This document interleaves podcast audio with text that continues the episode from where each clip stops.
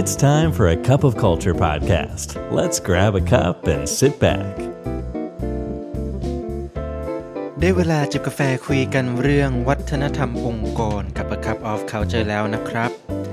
สวัสดีครับขอต้อนรับคุณผู้ฟังเข้าสู่กาแฟแก้วที่ 403 วันนี้อยู่กับผมจุลเดชดิษยนันนะครับ คุณผู้ฟังท่านใดที่เล่นเกมออนไลน์อยู่บ้างน่าจะพอจำกันได้นะครับ ว่าเมื่อประมาณสัก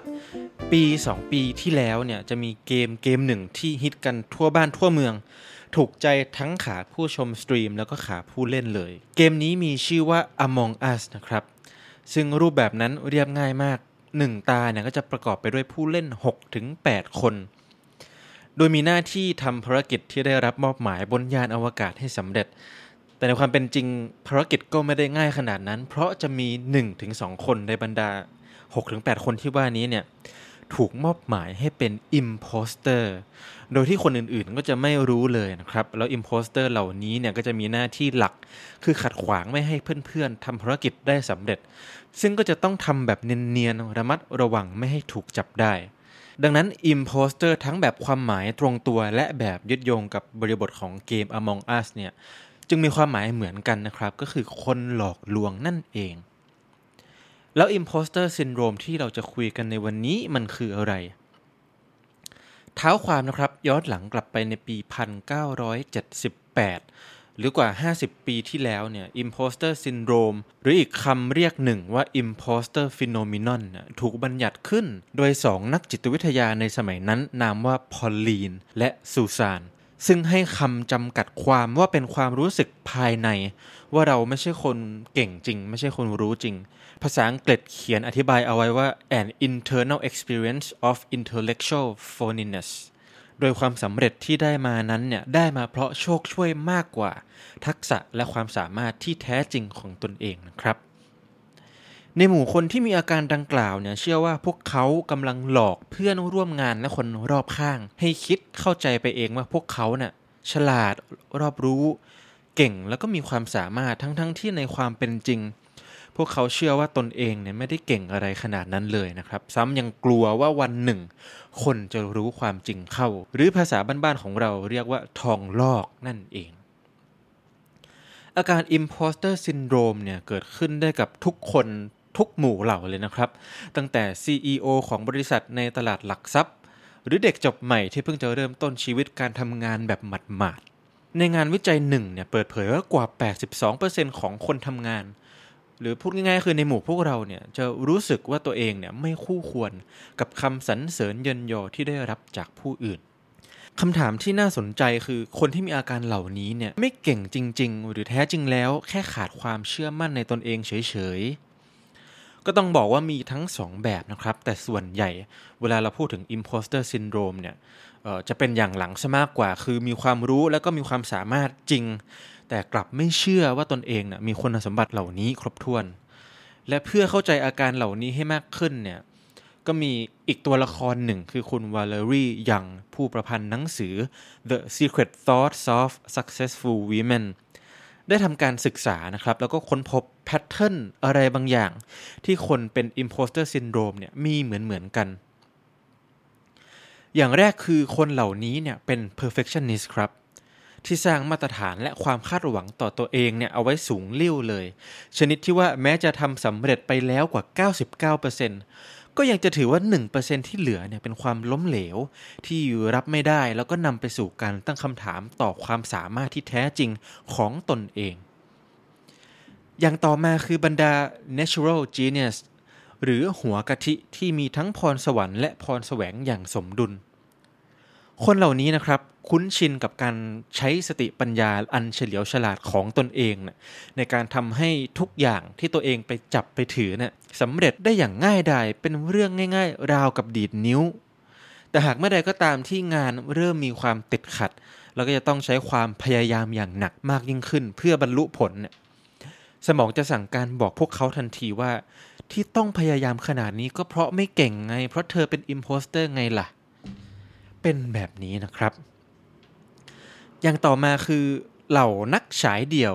หรือ soloist ที่มักทำงานให้สำเร็จได้ด้วยตัวเองอยู่เสมอๆ แต่เมื่อไหร่ก็ตามที่ต้องขอความช่วยเหลือจากผู้อื่น นั่นหมายถึงคนเหล่านี้จะรู้สึกแล้วว่า ฉันไม่ดีพอเหรอ ฉันถึงต้องให้คนอื่นเข้ามาช่วย แล้วก็จะเริ่มตั้งคำถามต่อมาว่า อย่างนี้ความสำเร็จที่ผ่านมาที่ทำมาได้ด้วยตัวเอง มันเป็นความบังเอิญหรือเปล่า แล้วก็ไปหลอกให้คนอื่นเข้าใจว่าเราเก่ง ถ้าเราเก่งทำไมเราต้องขอความช่วยเหลือจากคนอื่นด้วยล่ะแพทเทิร์นอย่างสุดท้ายคือกลุ่มคนที่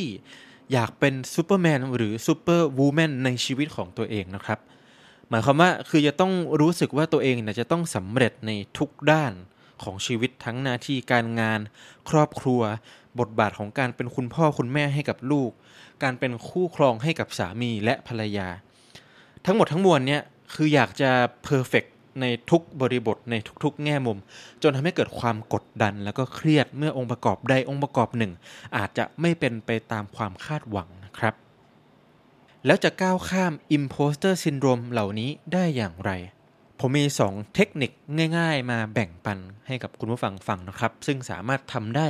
ทันทีวินาทีนี้เลยทีเดียว เทคนิคแรกครับ พลิกวิธีคิดชีวิตก็เปลี่ยนแล้ว reframe the label การใช้คำว่าซินโดรมพ่วงท้ายเนี่ยอาจจะทำให้รู้สึกว่ามัน เป็นเหมือนอาการหรือโรคที่จะกลายมาเป็นตราประทับประจำตัว ที่จะต้องอยู่กับเราไปตลอดยังไงอย่างนั้นนะครับ แต่ความเป็นจริงไออาการนี้เนี่ย imposter syndrome เนี่ยมักจะอยู่เพียงชั่วครั้งชั่วคราวเท่านั้น โดยเฉพาะอย่างยิ่งเมื่อเราต้องออกจากคอมฟอร์ทโซนไปลองทำอะไรใหม่ๆ ที่เราอาจจะไม่มีความรู้ หรือประสบการณ์โดยตรงมาก่อน ดังนั้นแทนที่จะตีตราตัวเองว่าเป็น imposter syndrome ทันทีที่เราเพิ่งจะได้เริ่มลองทำอะไรใหม่ๆเนี่ยอาจลองเปลี่ยนมุมมองดูใหม่นะครับว่า มันเป็นความรู้สึกหวาดกลัวปกตินั่นแหละ แต่มันก็เกิดขึ้นแค่เฉพาะเวลาเราจะต้องลงมือทำสิ่งที่ต่างไปจากเดิมก็เท่านั้นเอง แล้วก็อย่าลืมชื่นชมตัวเองด้วยว่าการกล้าออกจากคอมฟอร์ทโซนในครั้งนี้เนี่ยมันคือมันต้องใช้ความกล้านะมันไม่ใช่ว่าอยากจะออกก็ออก ซึ่งความกล้านี้เองก็เป็นคุณสมบัติที่ดีที่คนทุกคนรวมทั้งตัวเราพึงจะมีนะครับ เทคนิคที่ 2 ครับ จดบันทึกความสำเร็จของตัวเอง keep track of your success metrics บ่อยครั้งที่เรารู้สึกว่าเราไม่ได้เก่งจริง ไม่ได้เป็นของจริงอะไรก็ตามเนี่ยเอาจริง ๆ แล้วเนี่ยมันเป็นเพียงเพราะเรามองไม่เห็นความสำเร็จของตนเองในเชิงประจักษ์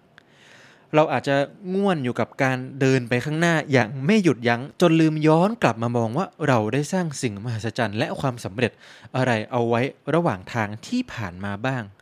ดังนั้นการจดบันทึกเป็นครั้งคราว พร้อมย้อนกลับมาทบทวนสิ่งดีๆ ที่เคยเกิดขึ้น จึงเป็นวิธีที่ช่วยได้มากนะครับ เรามีสิทธิ์ร้อยเปอร์เซ็นต์เนาะในการเป็นเจ้าของความสำเร็จที่เราสร้างขึ้นมากับมือ และนี่ก็เป็น 2 เทคนิคง่ายๆนะครับที่จะช่วยให้คุณผู้ฟังเนี่ยสามารถก้าวข้ามผ่านอาการ imposter syndrome ได้ในที่สุด ผมเองก็เคยเป็น แล้วก็ยังเป็นอยู่บ้างในทุกวันนี้เช่นเดียวกัน และนอกเหนือจาก 2 เทคนิคนี้แล้วเนี่ยหากเรามาช่วยกันลองสังเกตดูเนี่ยแพทเทิร์นของกลุ่มคนที่เรียกว่ามีแนวโน้มสูงจะเป็น imposter syndrome เนี่ยก็จะเห็นว่าล้วนเป็นผู้ที่มักพึ่งพาตนเองเป็นหลัก ทั้งยังกดดันตนเองมากเกินไปอีกด้วยในหลาย ๆ เรื่องของชีวิตนะครับ ดังนั้นอีกหนึ่งเคล็ดลับเสริมแล้วกันที่จะช่วยเสริมแรง 2 เทคนิคข้างต้นได้ดีไม่แพ้กันเนี่ยก็คือการหัดเป็นคนง่าย ๆ กับชีวิตบ้างนะครับ ตลอดจนไม่เคอะเขินที่จะยื่นมือขอความช่วยเหลือจากผู้อื่นบ้าง เป็นครั้งคราวนั่นเอง วันนี้กาแฟหมดแก้วแล้วนะครับ อย่าลืมนะครับ ไม่ว่าเราจะตั้งใจหรือไม่ก็ตามวัฒนธรรมองค์กรก็จะเกิดขึ้นอยู่ดีทำไมเราไม่มาออกแบบและสร้างวัฒนธรรมองค์กรที่เราอยากเห็นกันล่ะครับ ขอบคุณครับ And that's today's cup of culture. See you again next time.